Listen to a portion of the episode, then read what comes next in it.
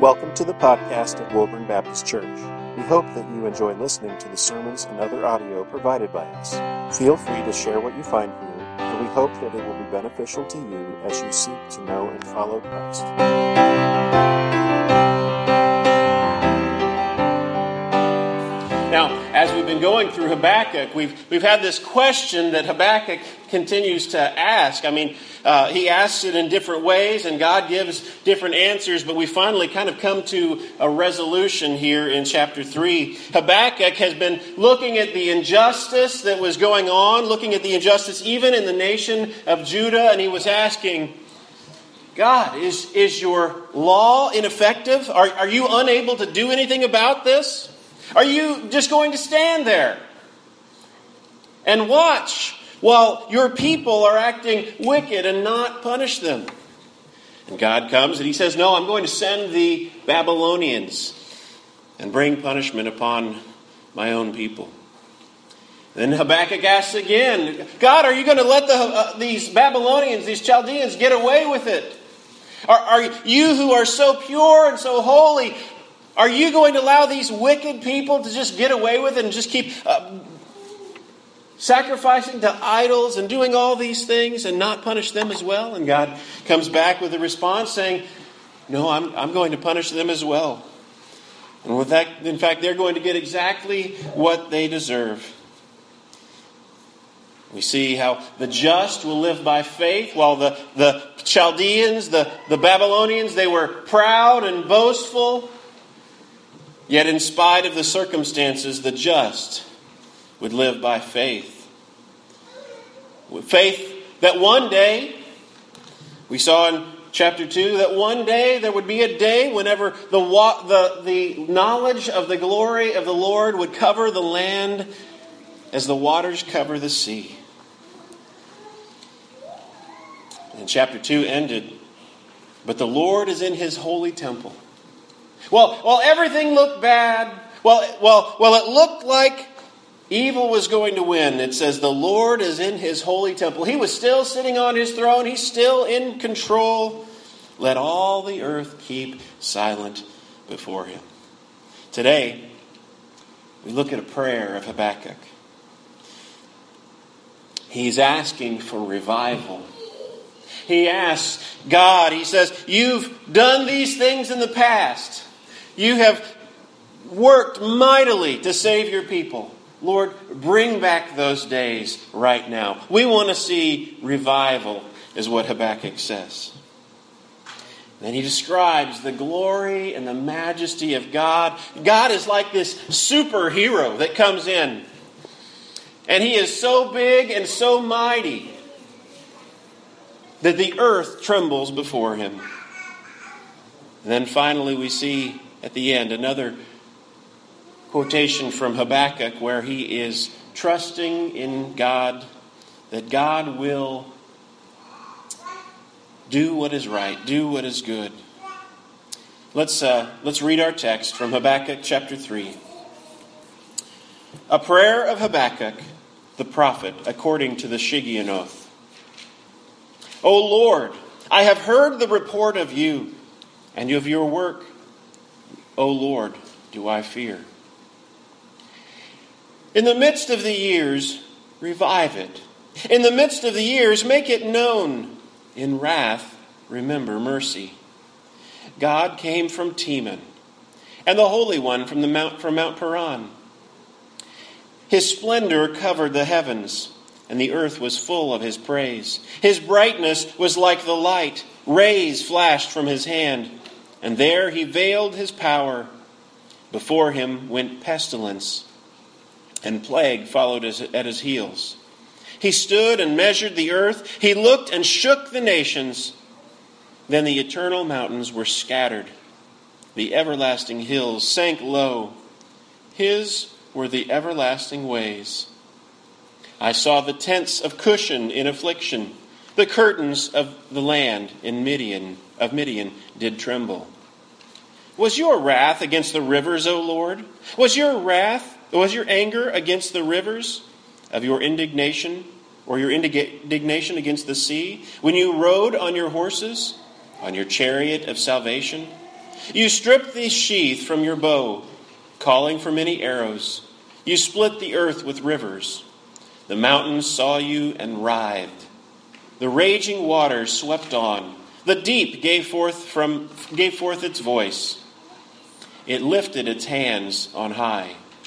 The sun and moon stood still in their place. At the light of your arrows, they sped. At the flash of your glittering spear, you marched through the earth in fury. You threshed the nations in anger. You went out for, your, for the salvation of your people, for the salvation of your anointed. You crushed the head of the house of the wicked, laying him bare from thigh to neck. You pierced with his own arrows the heads of, the, of his warriors, who came like a whirlwind to scatter me, rejoicing as if to devour the poor in secret. You trampled the sea with your horses, the surging of mighty waters. I hear, my body trembles. My lips quiver at the sound. Rottenness enters into my bones. My legs tremble beneath me. Yet I will quietly wait for the day of trouble to come upon the people who invade us. Though the fig tree should not blossom, nor fruit be on the vines, the produce of the olive fail, and the, and the fields yield no fruit, food, the flock be cut off from the fold, and there be no herds in the stalls. Yet I will rejoice in the Lord. I will take joy in the God of my salvation. God, the Lord is my strength. He makes my feet like the deer's. He makes me tread upon my high places. To the choir master with the stringed instruments. Let's pray. Father, we thank you that you are a big, big God. Lord, that you are on your throne, that you are ruling among the nations of the earth and ruling right here among us. Father, we pray that you would give us ears to hear and eyes to see from your word. And Lord, be with me, um, a weak, frail sinner. Help me to speak your word. Help me to be faithful, to be bold, and to apply this word to your people, Lord, in Jesus' name. Amen. Begins by telling us that this chapter is a prayer. It says that the prayer, the prayer of Habakkuk the prophet, according to the Shigionoth. Now that that word, it's just uh, it's taking the Hebrew letters and spelling it out. It's not really an English word there. What is the Shigionoth? Well, it's probably some kind of a musical notation. Uh, he's telling us um, that basically this is a song. It's, it's written out as a song you might sing, and we see another evidence in the fact that uh, it, in some of your Bibles you may see Selah in a couple of places. At the end of verse 3, at the end of verse 9, at the end of verse 13. That Selah. It's also a musical notation, probably. And then at the end, uh, we see, uh, again, this same kind of thing we see in the Psalms to the choir master with the stringed instruments. So, what we see here, um, Habakkuk is singing a song of prayer to God. Verse 2, he begins this prayer with a plea. He says, O Lord, I have heard the report of you and your work. O Lord, I do fear. In the midst of the years, revive it. In the midst of the years, make it known. In wrath, remember mercy. He's asking, God, you have worked in the past. You have, have done mighty works. I've heard about those things. I've heard how you called Abraham from Egypt, from, from the Chaldeans. I've heard how you uh, saved your people Israel out of Egypt by mighty works, by plagues, and by them crossing over the Red Sea. I've heard how you've done all these mighty works of the judges and, and Samson and how he pushed the temple or the, the um, pillars apart and just crushed the Philistines. I've heard how you've worked in the past, Lord. Revive those works again. We want to see the way you've worked in the past happen in our days.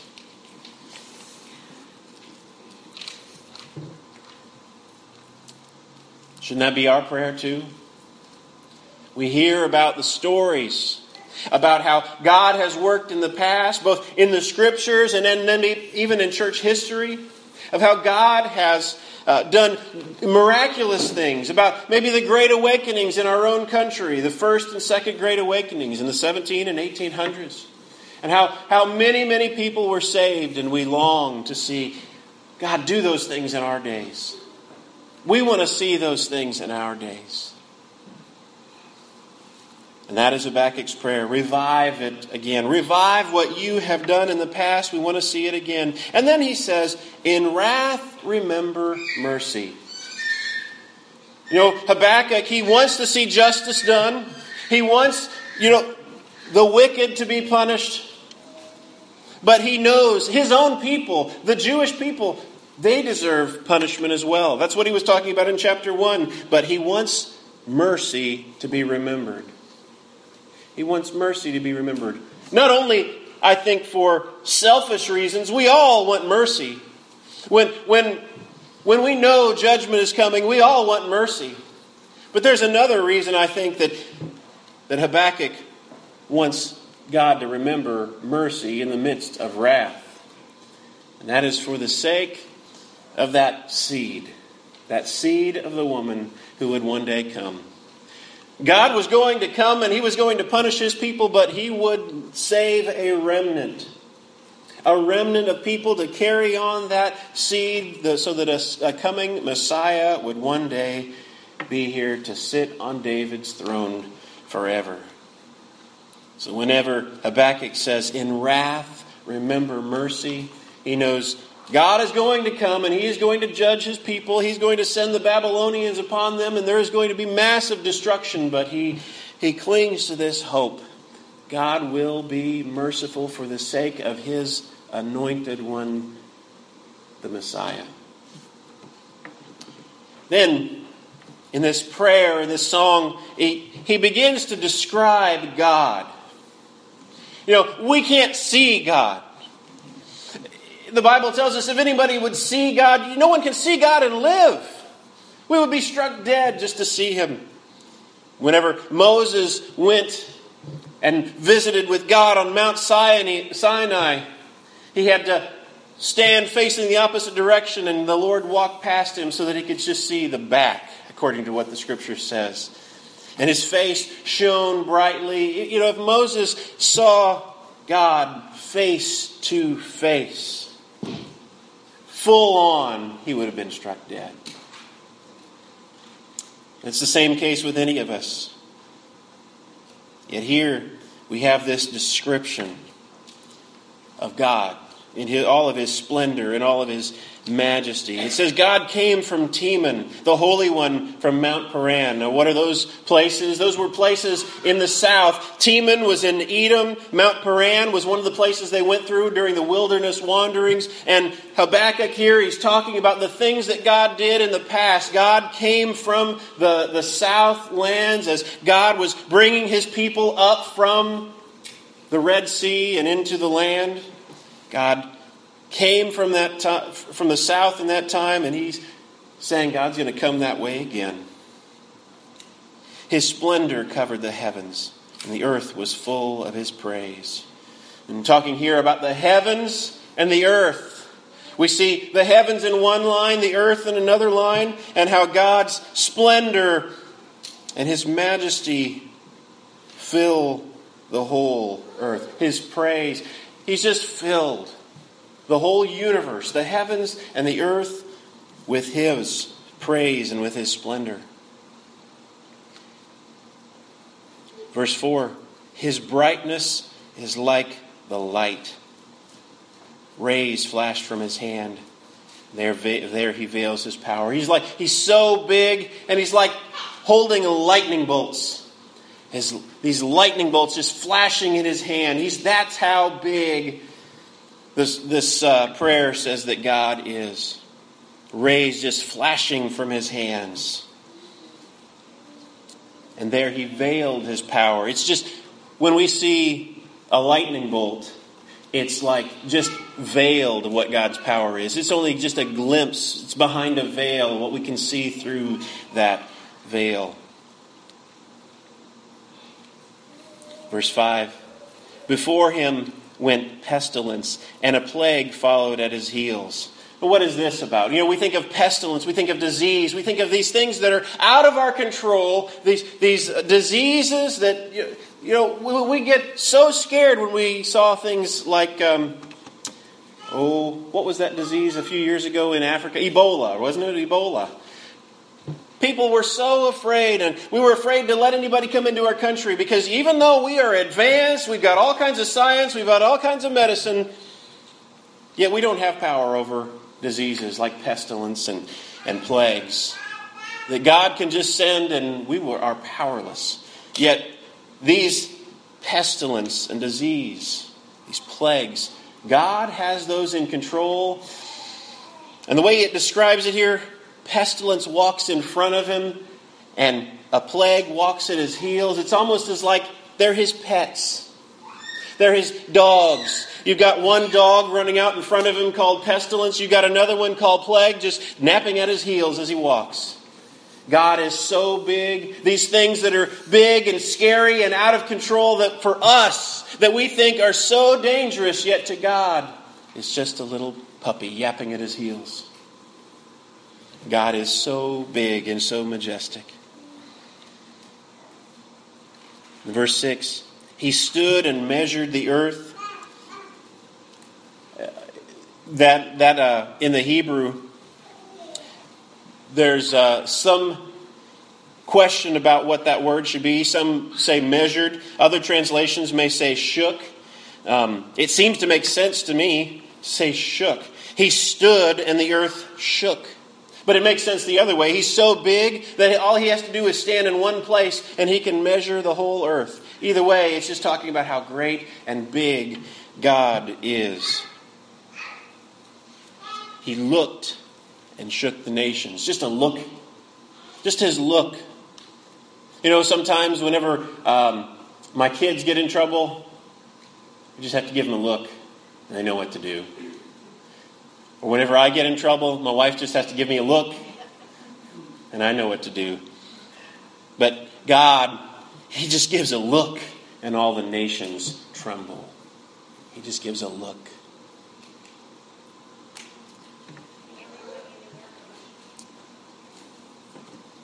verse uh, still in verse 6 the eternal mountains were scattered the everlasting hills sank low his way his were the everlasting ways. More talking about how god you know all just his look just standing there and the mountains quake before him.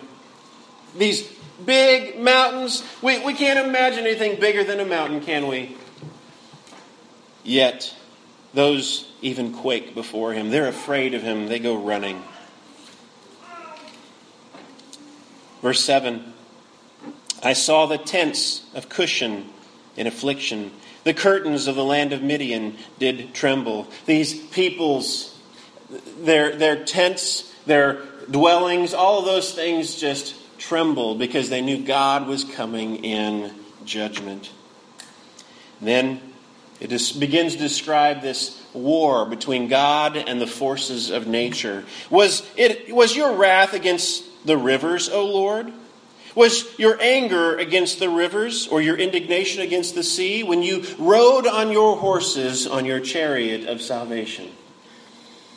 And pictures God, this big God, riding on a horse, kind of like what we see in Revelation, where Jesus comes riding on a white horse one day on a chariot of salvation. Verse 9 you stripped your the sheath from your bow, calling it for many arrows. He just pulls that bow out. He has many arrows to put in it. And as he shoots those arrows, the earth is split with rivers. God has control over the landscape. Whenever he created the world, he just, it was like shooting some arrows, and the rivers just parted he is so big, he is so majestic.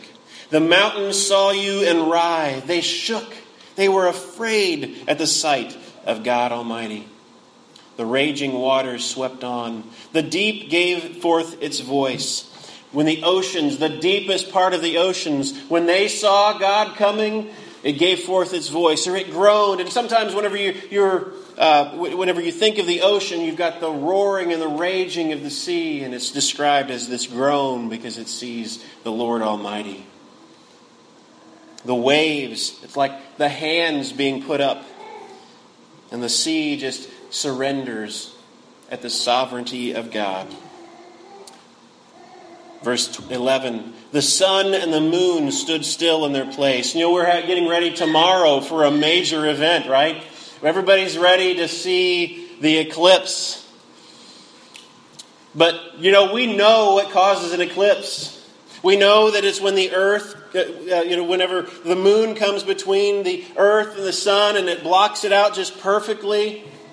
Uh, I was listening to an unbelieving scientist uh, talk yesterday about how, how this eclipse just the earth is the only planet in our solar system that is set up to where we can have a, an eclipse like the one we have you look at all the other planets the earth is uh, the moon is um, the earth is 400 times bigger than the moon is what i understand and the the um, the distance between the moon and the sun is like 400 times bigger than the distance between the sun and the earth. And so it works perfectly that the earth uh, can have a, an eclipse like the one we're going to have tomorrow that perfectly blots out the sun and you get this glow all around it. But no other planet in our solar system has that because the moons aren't the right size or, or whatever. No, no other planet in our entire solar system has that.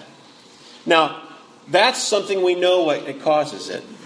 But think about this the sun and the moon stood still. This, this is something that only that, that, that, that is not something that has some kind of a natural cause or natural explanation. We read in Judges about a day whenever the sun did stand still. That was a miracle of God.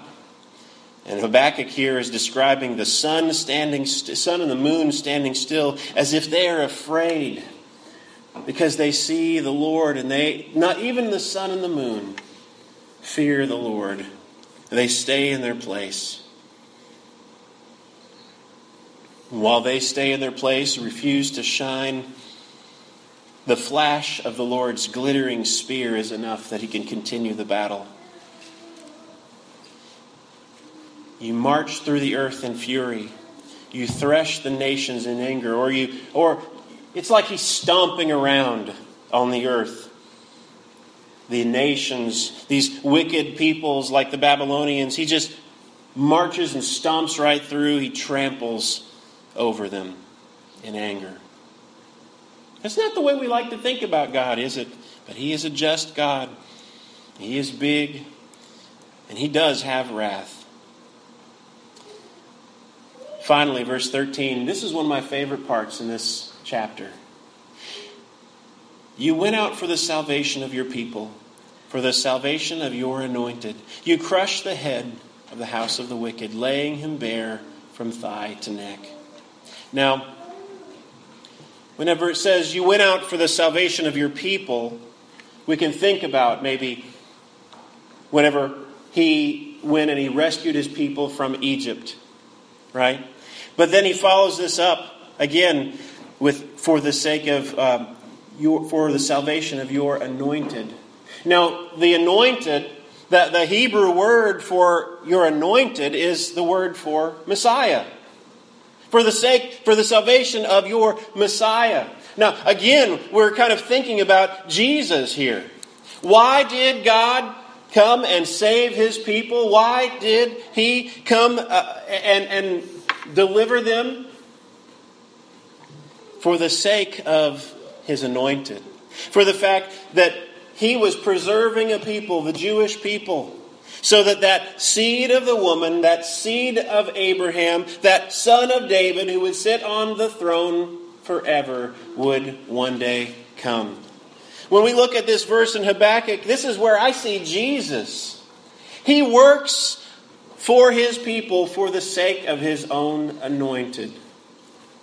Why can we trust God's promises? Why can we pr- trust that they are true, that He will be faithful to us? Because He will not let down His anointed one. He will not let down His anointed one. Verse 13. Then it says, You crush the head of the house of the wicked, laying him bare from thigh to neck. Another translation I see, it's from tail to neck. You kind of think maybe the picture of like a dragon or a serpent. And what does it say about his head? He was crushed.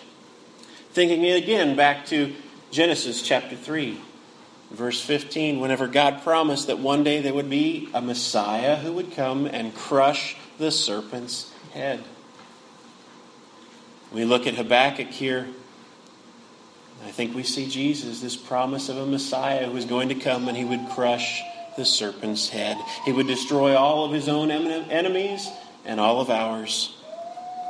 You pierced with his own arrows the heads of his warriors, who came like a whirlwind to scatter me, rejoicing as if to, to devour the poor in secret. These minions of the serpent, these warriors, they thought they were going to devour the poor and the innocent in secret, but yet God comes and he pierces through their heads. They're not getting away with anything, are they? You trampled the sea with your horses, the surging of many waters. You know, Jesus walked on water. But here we have a picture of God who not only walked on water, but he just rode his horses across the water. Now, that's this description of God, how big and how mighty he is. We, we, I think of that children's song, My God is so big, so strong and so mighty, there's nothing my God cannot do. You know that song? No? You don't? It's, a, it's an old song. My God is so big, so strong, and so mighty, there's nothing my God cannot do. That's the kind of God we see in Habakkuk. He is big, he is mighty, there is nothing he cannot do. And verse 16, Habakkuk responds to this vision of God that he sees. I hear and my body trembles. Literally, that's my belly shakes. He's almost sick his belly shakes to see God in his wrath and in his fury. My lips quiver at the sound. Rottenness enters into my bones. My legs tremble beneath me. Yet, he has a response. While he is physically and emotionally shaken by the picture that he sees of this big and mighty God, yet he will wait. And the word there for wait is also the word for rest. I will rest for the day of trouble to come on the people who invade us. While things are out of control from Habakkuk's perspective, while it looks like chaos, where it looks like the evil is going to win, Habakkuk sees this vision of God and he knows God is coming, and I will sit and I will wait for God to respond in judgment.